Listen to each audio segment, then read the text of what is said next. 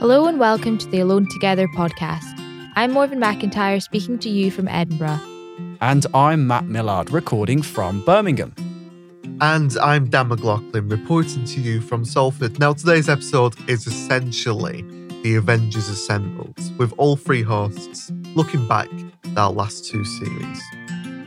Alone Together has been with you since the start of the coronavirus outbreak, and amongst all the fear, doom, and gloom that has surrounded COVID 19, we've been here to bring you the positive stories from our local heroes doing their bit to keep our communities going. We have also brought you fact filled interviews with experts offering tips, advice, and answering your FAQs about the pandemic. The Alone Together team continues to follow the coronavirus story closely as we learn to adapt to a new normal in life in and out of lockdown. It is sadly a story that's not going away anytime soon, but we will continue to speak to the inspirational and the educational figures from across the UK, and of course, um, continue to find the positive community stories that's coming out of this dark time. Coming up in this episode, what we really needed was protective um, equipment and to really feel that people had our backs by staying inside of their houses. So I thought if we're all out running anyway um, and using our one form of exercise a day, why don't we put it towards the NHS staff working around the clock right now? You're making homemade face masks not to protect yourself, but to avoid breathing on other people. If that messaging had gone out, um, I think far more people would have accepted it. They also gave me a Zoom gig when it, you know, when it was like the peak of COVID um, for a company called SAP. So I was just in my bedroom singing to like 100 people on Zoom. So that was really cool. There's so many other people that are going through the same thing, particularly right now. So I, I just think it's important to know that you're not alone in that struggle and there's there's help out there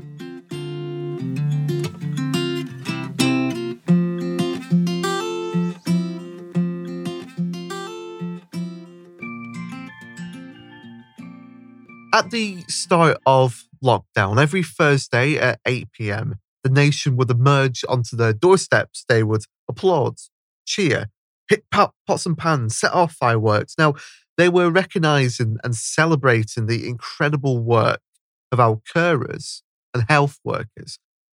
In our Thanks to Our NHS episode, I spoke to children's doctor Katie Rogerson. Now, she is the co director of NHS Million, a grassroots campaign run by NHS staff. It was set up to help boost staff morale and also raise awareness of key issues in our health service. Dr. Rogerson discusses her reaction to the Clap for the NHS movement that took place between March and May during during this um, pandemic, there've been certain um, efforts from the public, for instance, to try and show their appreciation to to the NHS. I wonder what your reaction has been to things like clap for NHS. On NHS Million, I started get, getting sent hundreds of requests to put out, um, spread the awareness of this clap, clap for the NHS. And I shared a couple of them, but I ignored a lot of them as well because I felt like it was really I kind of felt like I'd done my bit sharing it, but actually, I felt like it was a, a quite a frustrating accumulation of uh, of what had happened and and kind of a, a bit of an odd way to show appreciation because I felt that you know what we really needed was protective um, equipment and to really feel that people had our backs by staying inside of their houses and understanding that that the death rates in NHS staff were likely to be higher because of the risks that they were exposed to. And that I wanted them, I felt very strongly, as a lot of my colleagues feel, I think, that I wanted them to show appreciation by staying safe, reducing the spread, and you know, rallying for things like protective equipment and put all those energies into kind of contacting the government and saying you need to sort this out or whatever. Um, because I run a morale account um, with with Joe, who I run it with, um, I went out on the Thursday evening. I thought, well, you know, I was a bit reluctant really. And then everyone started clapping. Even now, even now, I'm slightly welling up thinking about it because, um, and my hands and my toes have we've gone all sort of tingly remembering it because I was so reluctant to accept anything and accept anything on behalf of my colleagues as well, really, because I felt like it was slightly misguided. But it was really touching, and it, it, you know, it did feel like a real community thing. And also, I realized how many people were trying to show us that they, they do, they really do care, and they really do want to try and help. And actually lots of people don't really know how to help. So i've i've gone full circle with it. So i'm i'm i would say now i'm happy for the claps but what i want want everyone to remember and i'm grateful for them as well actually.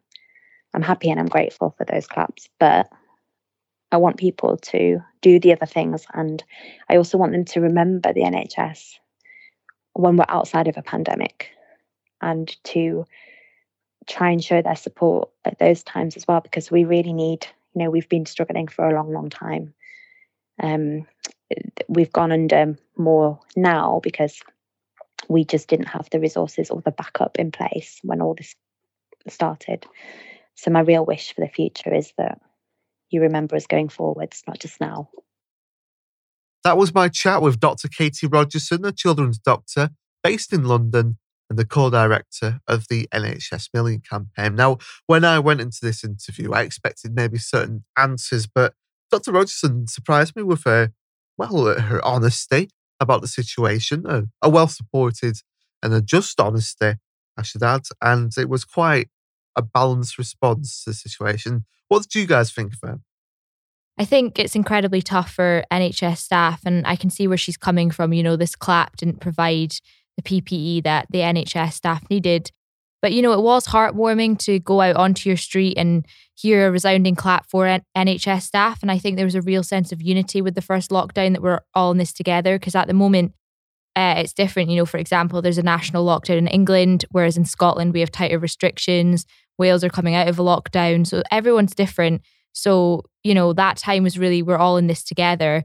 And it was, you know, nice to hear that Katie felt really touched towards the clap as well. What did you think, Matt?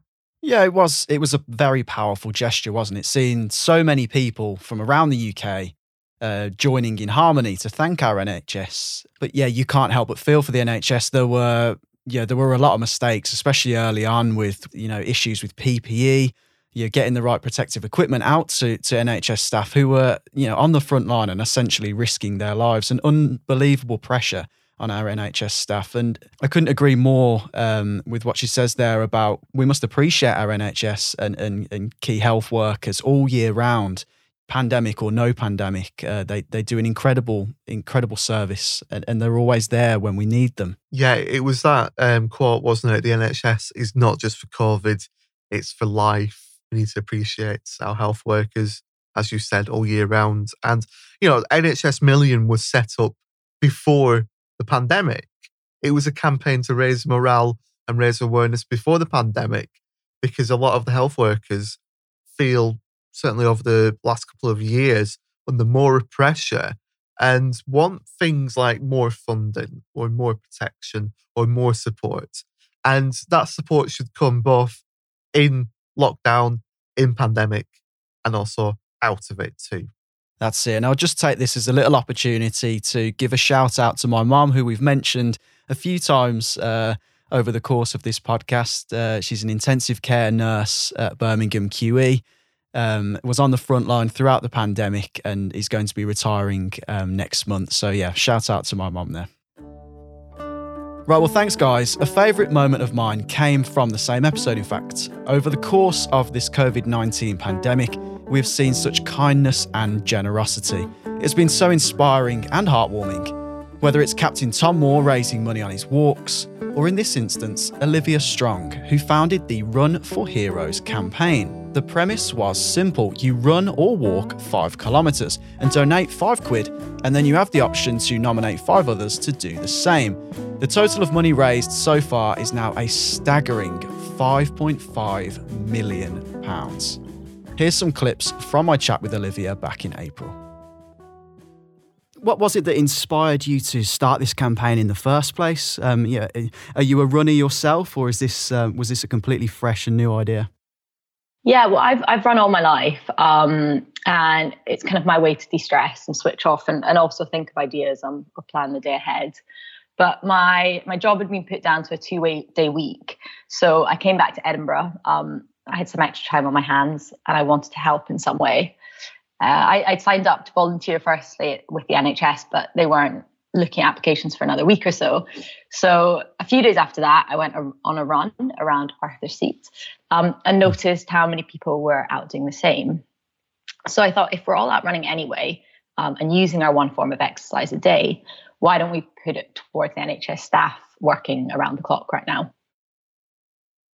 Well, yes. So you know this this initial target of five thousand pounds, and to say the least, you've somewhat surpassed that. I mean, I think we the last check this morning I had you were you were over four million um, so far. So, kind of, what what are your thoughts on this this original you know ambition to to achieve five thousand? All these five pounds have added up um, quite quite drastically uh, to where we are now. Yeah, I mean, it's been absolutely incredible to see the success. Um, we've had runners from all across the globe, from you know Toronto to Tokyo to Sydney, Dubai, uh, and collectively, I think there's been about 800,000 runners, which is, I mean, it just shows the power of a community coming together. I think, and that everybody is in the same in the same situation right now, um, and all want to run for one cause not only have we created, you know, the community, the Run for Heroes community has raised, you know, almost, four, I think it's 4.2 million, but that it's encouraged other people to go and, and use their daily form of exercise to a good cause. And I think as long as we're social distancing and we're only going by ourselves or with a member of our household, um, and we're taking into consideration all the NHS and the government guidelines, then we can try and stay fit and healthy during this lockdown. Because you know, I'm a big big advocate that running can um, is, is good for your mental health, it's good for your immune system, and um, so so whilst we're in this lockdown period, you know, it's so important to continue to do those things. That was my chat with Run for Heroes founder Olivia Strong. The campaign has raised a staggering £5.5 million for NHS charities together. Amazing stuff. Even though it's been a dark and distressing time, it's been wonderful to witness the generosity of the British people. And, you know, interviews and chats with people like Olivia are exactly why we set up Alone Together. It was born out of our concerns about this constant stream of negative news. And it felt like this podcast as well as raising awareness about these wonderful people, was our our own med- medicine for us to make us feel better because we wanted to hear these amazing, positive community stories. These people who are doing their bits to keep them going in these you know adverse times, and so it, it is really, really inspiring and continues to be inspiring to hear um, the charitable people like Olivia. The coronavirus restrictions changed most of our routines in our everyday lives, including the way religious people practice their faith. In the first series of Alone Together, we looked at how religious communities stayed connected during the lockdown through embracing technology. I spoke to practicing Muslim Tanzir Rahman about how Ramadan, the holiest month of the Muslim calendar, was celebrated this year. With Ramadan being centered around family and community, for example, typically Muslims, as you pointed out, would visit their local mosques or reach out to people in need. So, how are you trying to keep that community feeling during the lockdown? To, to be honest, I think you know um, there's still a lot of uh, a, a feel of community to get and togetherness, whether it's to do with the mosques or our normal family, you know, um, and it's uh, an aspect of, for example, technology that has helped us. I think, you know, one, one of the ways that we've as a family done this is that, you know, we've, I've, I have family in, in Far East and, you know, we've got together just to say, you know, is there, uh, are there families there that could do, you know, with the help, you know, financial help, be it whether we could provide food bags or anything like that. And, you know, that sense of community is still there where we've rallied around family and friends that are here to raise money, and we've been able to send you know quite a bit of money to a different country in order to allow them to kind of um, have food to break and eat, start their fasts with. So that kind of community feel and spirit is still there. My interview with Tanzir Rahman discussing how Ramadan was celebrated in lockdown this year. Now, it's been interesting to see how religious communities have embraced technology, hasn't it? Yeah, not only religious communities, Morph, but but also you know our communities in general have been able to remain connected through using technology, um, whether that's elderly relatives, uh, loved ones, partners, or our religious groups. We've we've all been able to to remain connected through technology, and it does does make you think without without technology, it'd be maybe a a, a much more lonely um, experience going through lockdowns. In that same episode, I spoke to Reverend Andy Salmon. He's uh, a vicar from the Sacred Trinity Church in Salford. Now, obviously, the pa- pandemic has changed the way that religious services are being done now, and it's possibly going to change the way religious services are going to be done later. A lot of these churches and mosques and other holy uh, holy places um, are going to continue using and embracing technology. Reverend Salmon said to me that um, they've on the morning prayers, which they've been streaming onto Facebook, that they've had more people turn up to the morning prayers on Facebook than they would ever do physically at the church itself. So it's um, certainly a change for the for the present and certainly a change for the future. Now, the return to school last month was a welcome relief for some parents who had to endure the challenges of homeschooling over the lockdown. But for other people, in particular, the vulnerable in our society who have been shielding, it's been an anxious time. Now, my perspective on this issue was changed when I spoke to Rochdale mum Samantha Smith, um, who runs the EDS Foundation, about her experiences with the illness. Now, she told me about shielding with her children during the lockdown and why she was reluctant for her kids to return to school this September. Could mm-hmm. you describe your current situation? Are you shielding? What, what's happening at the moment? Uh, yes. So basically, I'm a single parent. I've got two children. Um, they also have Ehlers-Danlos syndrome, but that doesn't necessarily put you down as a vulnerable person initially, probably mostly because there's not a lot of specialists who understand the condition in order to flag you as vulnerable, therefore tell you to shield. Uh, in my case, because I'm recovering from neurosurgeries which involved um, bone marrow transplants and the use of donor tissues, and because I have something else called Addison's disease as a result, um, I do need to shield. I'm considered extremely vulnerable to COVID. So I'm told that I would very much struggle to fight the condition if I was to catch it. Um, and for that reason, we have been shielding now as a family with my carer um, for four and a half months, which means that for people who are extremely vulnerable, we're not even supposed to sit in the garden. You know, the, our idea of fresh air is supposed to be sitting by the window, staying away from people in our home. Um, thankfully, we've been able to shield as a family unit, so none of us have been able to leave the house. But that that's double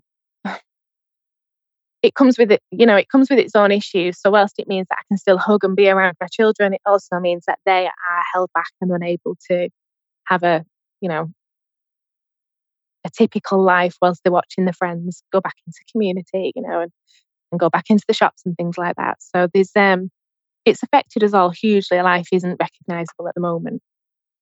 The government saying are going to come back to school in September what's your reaction to them returning? How does that affect you, and how, how does that affect your children? Hugely. Um, yeah, it hugely affects us. The the thought of them being fined if they don't go back to school, and unfortunately, my eldest, it's his transition to high school this time.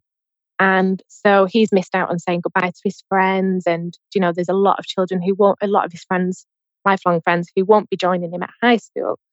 Um, and that's been very, very difficult for him as they've had the leaving picnics and things like that, and he hasn't been able to join in. Um, secondly, the thought of him then going into a high school, which is even bigger, and his bubble being 300 people, 300 children minimum. Going from three people in a house for four and a half, five months to 300, each of who are in contact with other people, therefore, is, is coming into contact with thousands in essence is huge. Um, and we're trying at the moment, which we're trying because shielding is effectively paused by the government as of the 1st of August, despite regional statistics. Um, you know, whether our risk is still there, whether our risk is higher now than it was three weeks ago when we were told to shield. we will be forced back into society as such. And the risk is still there. I have no no more chance of fighting it. You know, and and when you presented me with this question, I actually asked my children about it, who are 10 and 11, what their thoughts are. Um, and the biggest factor for them is, whilst they or we are all desperate to get back to normal and see people that we love and see our friends, and my son very much doesn't want to miss the, you know, that that change from primary school to high school and the first weeks back. There's a huge fear on their side that they're going to feel responsible if they go to school and effectively bring home a virus which kills their mummy. And that is a huge responsibility to put on young people. Um, and it's not something that I can hugely reassure them of because of our situation being so unique and they're, they're very well educated with regards to health and cross contamination because of the neurosurgeries and my illnesses that I've had building up to this. I can't, I haven't been able to protect them in a way that I would like to have done and protect the, I guess, allow them um, a degree of ignorance towards it.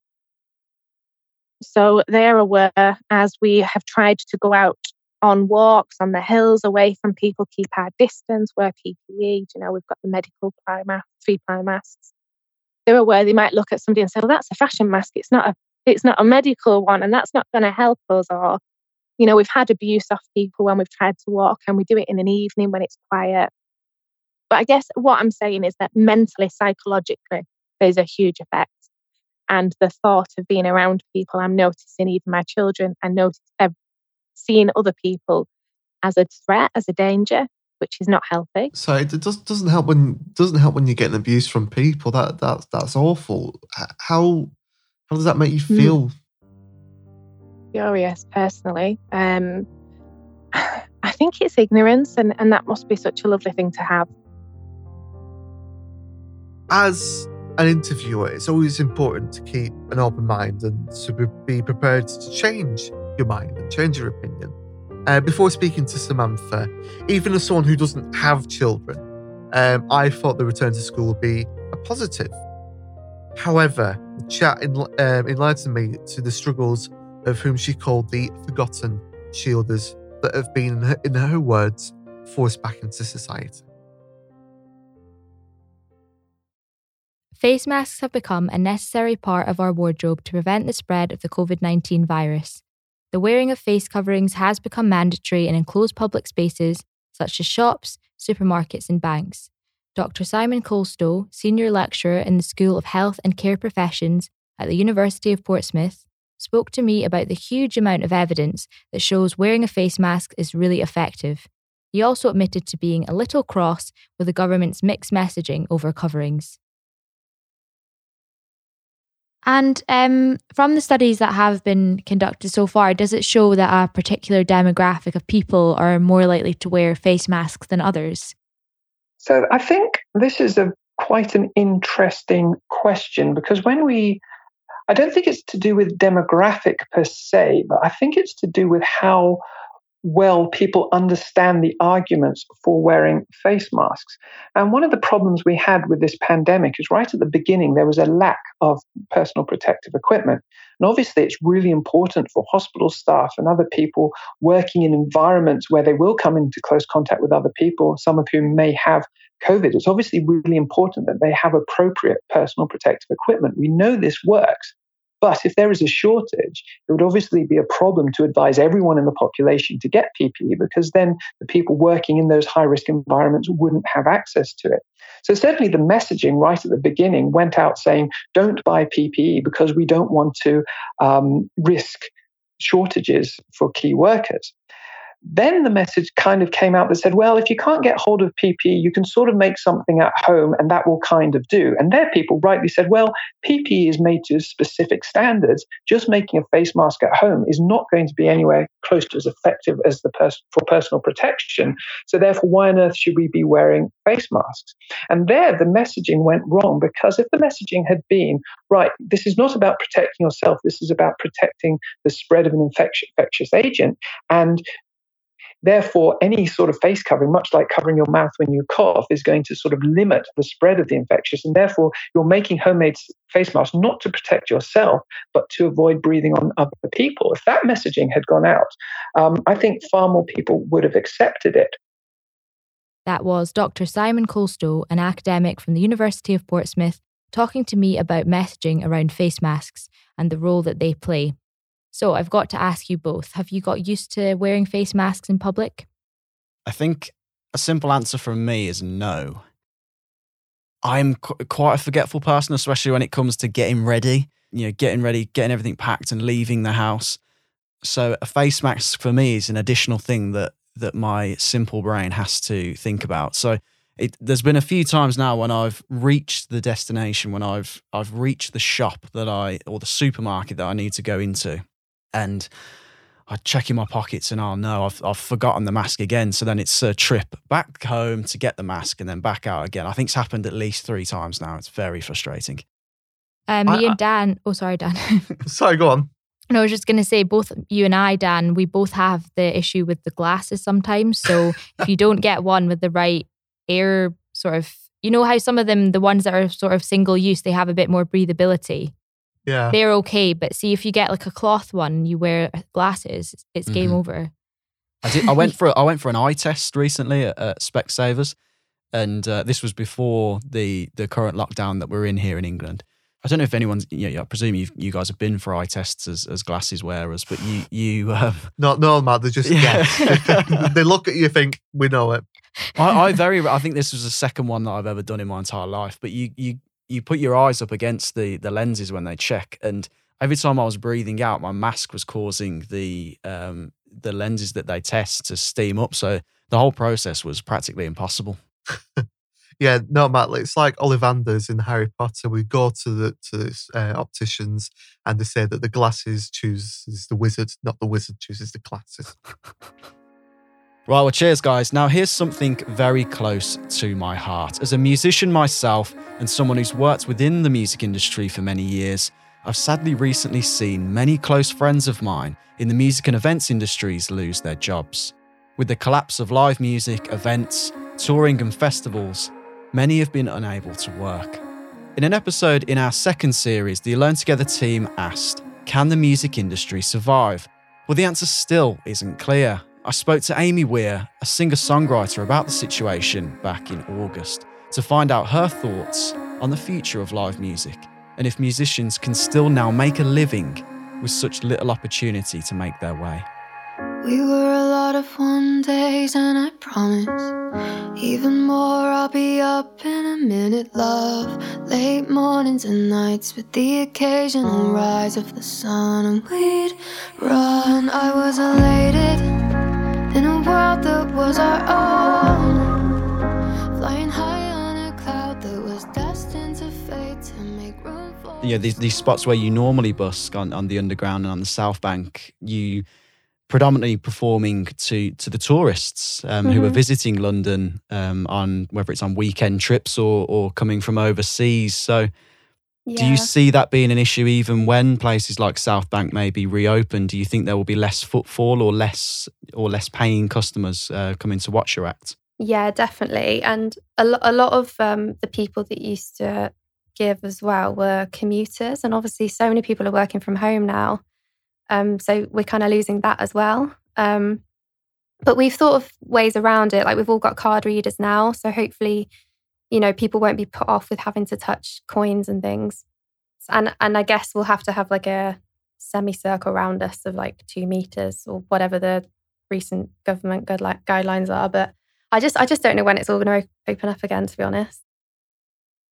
Have you had any further uh, news on, on the wedding front as a performing musician or, or for you know parties and social events? I imagine it's the, it's much the same story there.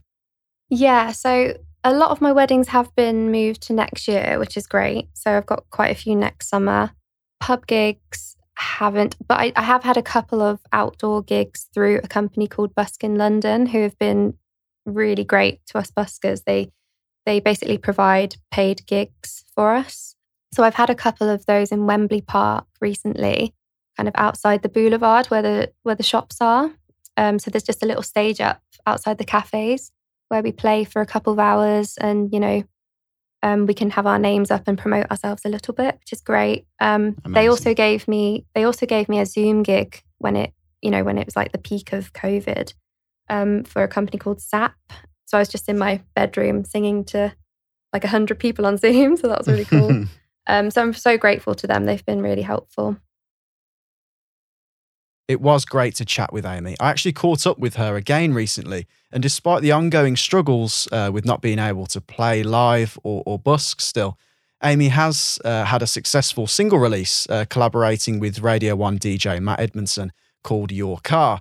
So far, it's featured on Radio 1 uh, and on ITV's uh, show Lorraine, um, as well as racking up thousands and thousands of streams on Spotify. She's also apparently working on a Christmas release. So, congrats uh, to Amy and uh, making the most of a really terrible situation. So, congrats uh, to her success recently.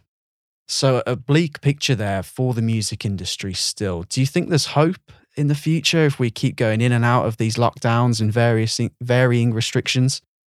I think that the figure back in August that was mentioned on the podcast of live music supporting 200,000 jobs in the UK, and you know, 60% of those being under threat just shows the scale of the industry. And it's not just about the performer, there's so much more that goes in. A bit like my, I, I, I'm a performer myself, so I perform on the scene in Manchester and Salford, and a lot of my friends are musicians, and they obviously desperately need the support because they're losing their income.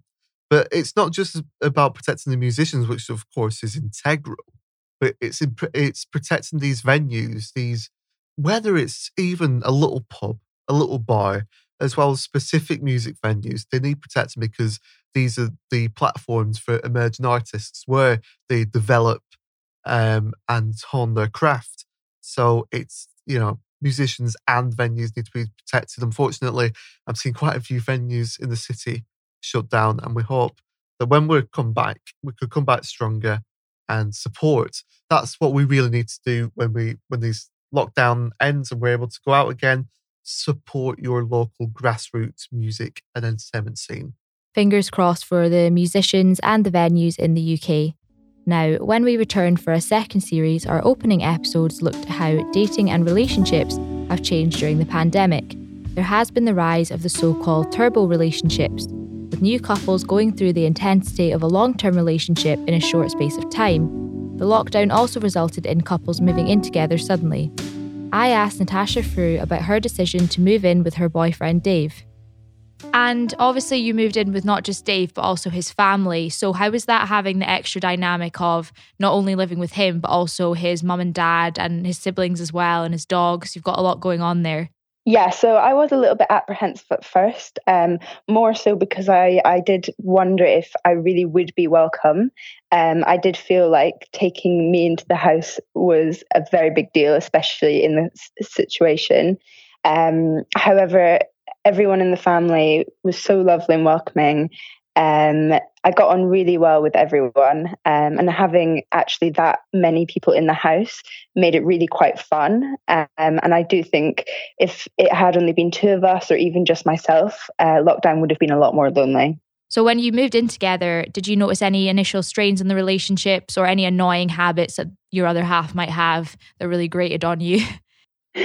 Um, yeah, I think it was definitely more difficult at the beginning because everything was so new um, and we hadn't lived in such close proximity before. Um, and also because there was so much uncertainty as well. Uh, there was there was definitely little strains here and there and little annoying habits that um, we definitely did notice with each other. Um, however, I would say with time it actually got easier because you just adapt and get used to the situation.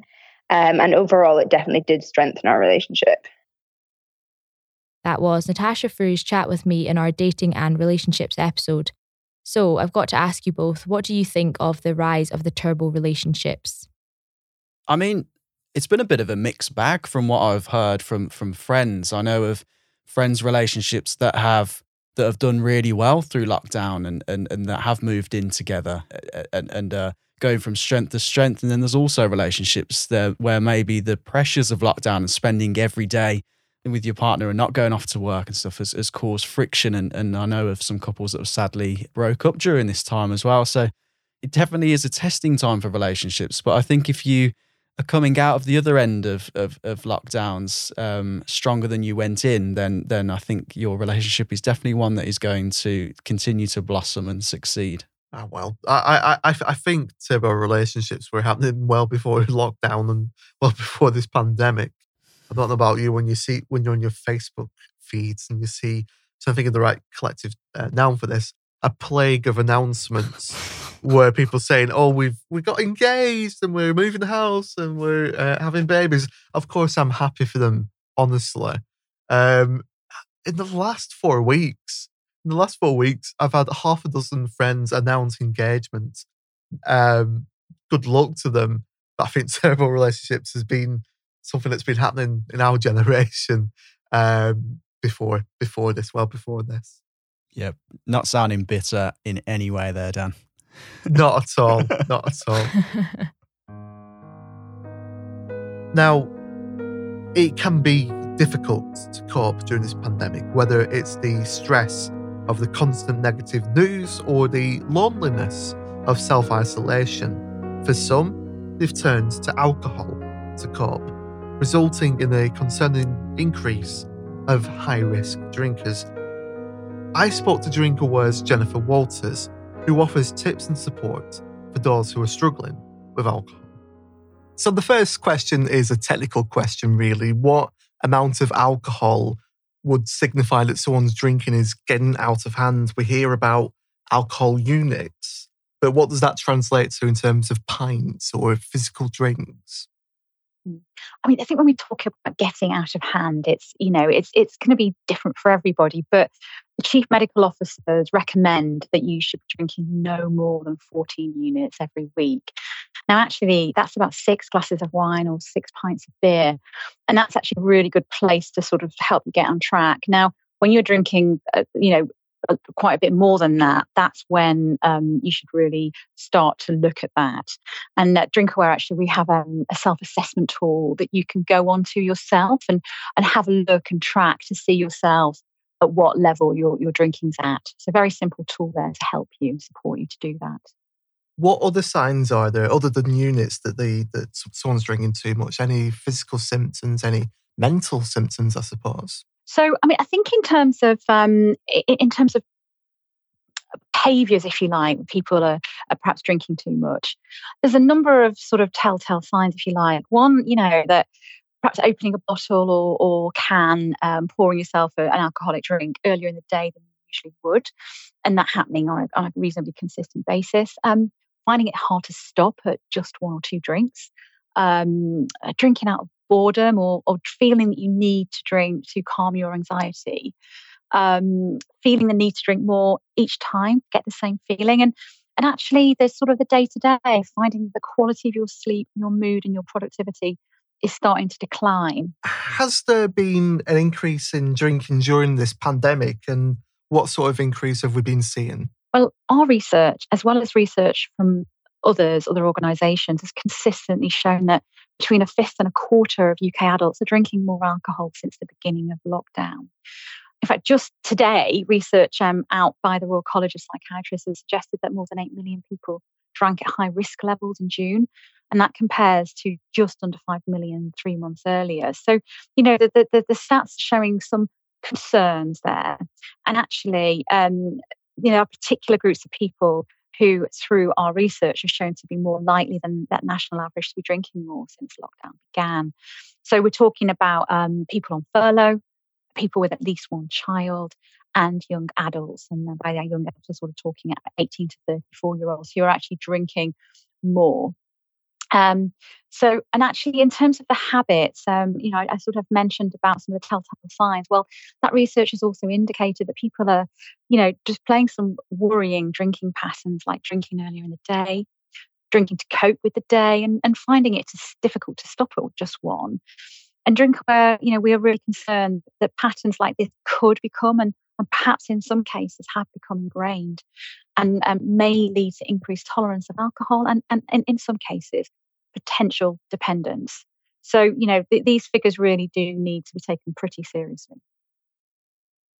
And you mentioned earlier that, you know, there are maybe steps that family and friends can put into place. What steps are there? What steps can someone do to protect someone who in your life who might be drinking too much? Well, there are some simple ways. I mean, there are different conversations that can be had or different steps that can, can be taken. So, um, on the Drinkaware website, um, we have some simple ways to to suggest to helping to look at the amount of, of, of, alcohol that you are drinking to see what level that's at. And I mentioned before, but that we've got an online self-assessment tool that can really help identify whether that actually the drinking levels are a concern.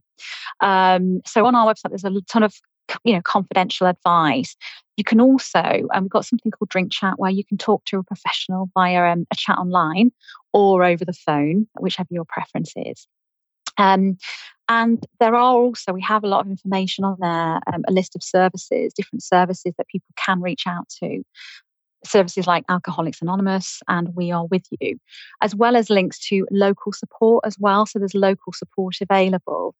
Um, I think that the, the, big message is actually um, we'd urge anyone who is worried about their own drinking or the drinking of someone close to them or someone they know um, to contact Drinkline. Um, actually, the number is 0300 123 1110.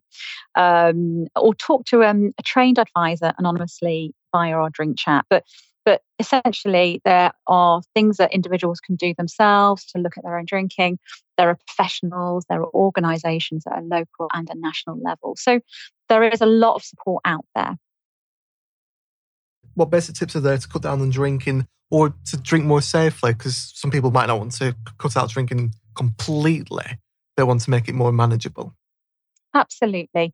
And look, you know, our, me- our message at Drinkaware is one of moderation and drinking within those safe limits. And so I, I think the first thing to say is to stick to the drinking low risk guidelines of more than no more than 14 units each week and just keeping a track of that. And you can do that simply through the Drinkaware app, actually, where you can just simply register what you're drinking.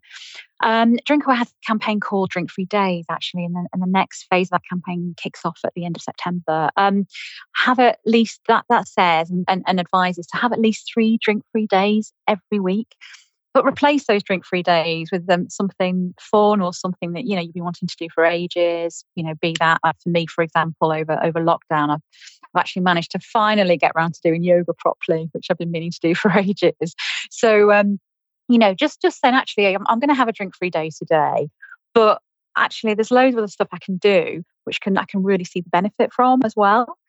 Um, I mean, I, I mentioned their app about take the pressure off by calculating the units. Um, the experiment with alcohol-free drinks, or, or you know, um, there are increasing variety on offer from retailers across the board, and we're seeing that all the time. Um, so, you know, that they are some really good altern- alternatives coming on the market. And um, a very simple thing, um, and one actually that me myself have, um, you know, I've, I've done is using small glass sizes for your drinks um, and using a bottle stop to save wine for another day. Um, you know, it can be quite easy to say, let's just finish the bottle or pour a larger glass. And actually, at home, of course, you're you know you're you're measuring your measurement might be slightly different to that in a pub or a restaurant, and perhaps maybe even more generous. So just be aware of of the glass size and the measure as well. They're really, really simple things that you can do. That was Drinkaware's Jennifer Walters discussing the rise of high risk drinkers and how to cut down on this problem drinking. Some really, really important tips there. And don't forget to check out Drinkaware's website for extra support if you or a loved one needs it. Thanks, Dan. Our Drinking Habits episode also saw a personal discussion with Richard Beach, company director at the Ginger Agency. He discussed his problems with drinking, which he overcame this year during the pandemic. He told me how he retrained his brain to treat alcohol as a poison, rather than thinking of it as the key to having fun or relieving stress. Firstly, we if you could just go into a little bit of background detail about about yourself and, and, and kind of your experience with alcohol and with drinking. Yeah, okay. So I have always um, worked in environments, let's say, where drinking is, is part of the work culture.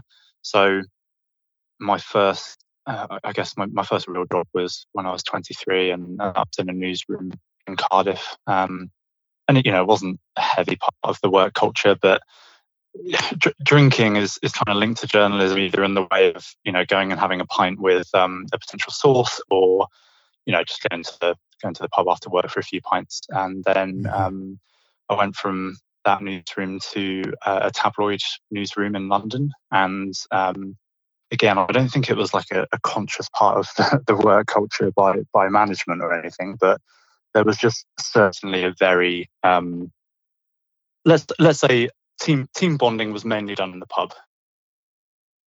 And it got to January 2020, so the start of this year, and I just thought like I've had enough of this up and down relationship with alcohol. I'm I'm fairly certain that it's bad for me, and I'm fairly certain that I'm unable to be the person.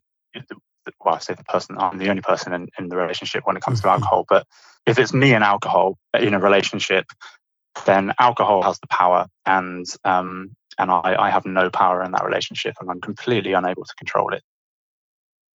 Uh, my my birthday is in February, um, so I think it was you know a similar thing to Christmas, really, where I'd made this decision to stop, and I thought, what's the harm in just you know drinking for a week when I go and see mates around my birthday, and um, and that was you know the worst I could have done. I I, I kind of um, I fell down that uh, that slippery slope very quickly. And by um, by the time that coronavirus was um, a big thing, let's say in um, in the start of March, I just again felt kind of ashamed and embarrassed that the lack of control I, I had in my relationship with alcohol. Uh, coronavirus was obviously um, in the news, and it, it was likely that a lockdown was happening. Yeah. And I had another one of those kind of epiphany moments that I had at the end of December 2019, where, where um, I thought uh, this this virus seems very real and very scary. Um, the the lockdown was terrifying in the sense that you know being working from home on my own, being meters away from a, a fridge full of, of wine and beer, um, yeah. and you know dealing with stress in an isolated environment might lead me to drink more, um, or even just boredom might lead me to drink more. Yeah. And then there was the added element that everything I had read about coronavirus at that point was suggesting that um, smoking and drinking were two very potentially harmful things that you could do to your immune system. Um, and I, I, have asthma, so you know, smoking um, is definitely a no-no, and it's something that I do all the time if I drink. So mm-hmm. I just mm-hmm. thought the only way I'm going to stop smoking is if I stop drinking, and I probably need to stop drinking just to try and maintain a healthy immune system as well. So I just decided to stop, and that was about halfway through March, and I, I haven't drunk since then. Yeah, if, if anyone's struggling, then um, you know there, there's so many resources online that can help, and um, there's so many other people that are, are, going through the same thing, particularly right now. So I, I, just think it's important to know that you're not alone in that struggle, and there's there's help out there. And you know, the first choice is just, uh, the, or the first step rather, is making that choice to to make a change to your lifestyle. And um, and you know, people like me, we're not going to be preachy about that. I don't judge anyone for drinking, um, and I think it's really important that. Uh, anyone that's not drinking um, tells everybody else about the positive experience that they've had from that, and, and I think that's the way that we can we can educate and and hopefully um, get people off that rocky path. That was Richard Beach speaking to me on how he overcame his drinking problem. A very honest and personal chat there, and we thank Richard for his personal advice and help on this delicate subject. This episode has only given you a flavour of the insightful and inspirational interviews on our Alone Together podcast. Don't forget to look back at our first two series of the podcast, where you can discover interesting conversations on many subjects from dating to religion, from pets to parenting, from sleep to mental health, from music to theatre, and many, many more. And we will continue to cover the coronavirus story closely, offering our take on the so called new normal, as well as highlighting those positive community stories. The Alone Together podcast will be back for future episodes, so keep an eye out for them, including specials over the winter period. Alone Together is a laudable production from the newsrooms of the Manchester Evening News, the Edinburgh Evening News, and Birmingham Live. It is available on all major podcasting platforms, um, including Spotify and Apple. But for exclusive, immersive content, you can download the NTL app on iOS or Android. And as always, stay safe, stay positive, stay informed, and stay tuned. And see you next time.